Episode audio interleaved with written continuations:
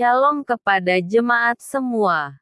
Kali ini kita akan sama-sama merenungkan firman Tuhan. Sebelum kita mulai, jangan lupa untuk subscribe Hosiana TV ini ya. Jangan lupa di-share ya. Mari kita mulai. Dengan judul Janganlah tertipu. Yesaya 45 ayat 20 sampai 25. Banyak orang yang mengharapkan pertolongan dari hal-hal duniawi. Mendewakan hal-hal fana yang seakan dapat menjawab dan berkuasa menyelamatkan manusia. Dan jadilah itu sebagai berhala-berhala. Padahal sebenarnya, itu semua tidak dapat berbuat apa-apa kepada orang-orang yang membuat patung dan berdoa kepadanya. Dengan tegas Allah menyatakan bahwa mereka sungguh-sungguh tidak berpengetahuan. Karena apa yang mereka sembah tidak menyelamatkan. Dalam keadaan inilah Allah berseru, "Berpalinglah kepadaku."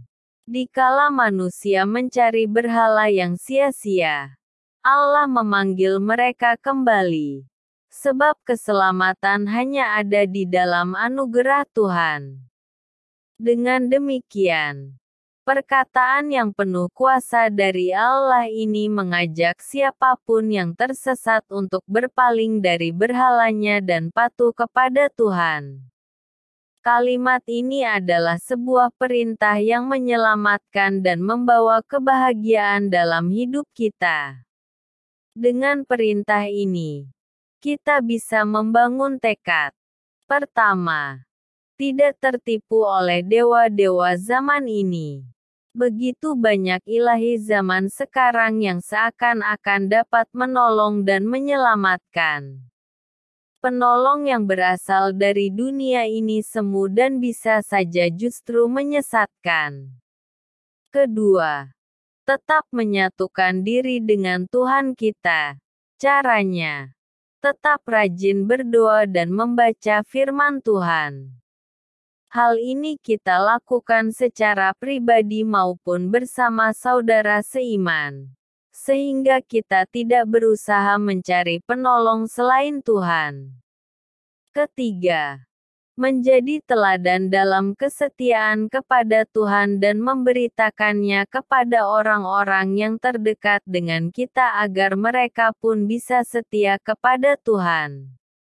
Semoga kita tidak lagi mudah tertipu dengan dewa-dewa zaman ini. Begitu banyak figur atau benda yang seakan-akan dapat menolong jiwa manusia. Namun, firman Tuhan telah dengan jelas menyingkapkan bahwa penolong yang berasal dari dunia ini semu dan bisa membawa kita ke jalan yang keliru. Satu-satunya penolong sejati adalah Tuhan kita, Allah yang Maha Kuasa, Juru Selamat kita.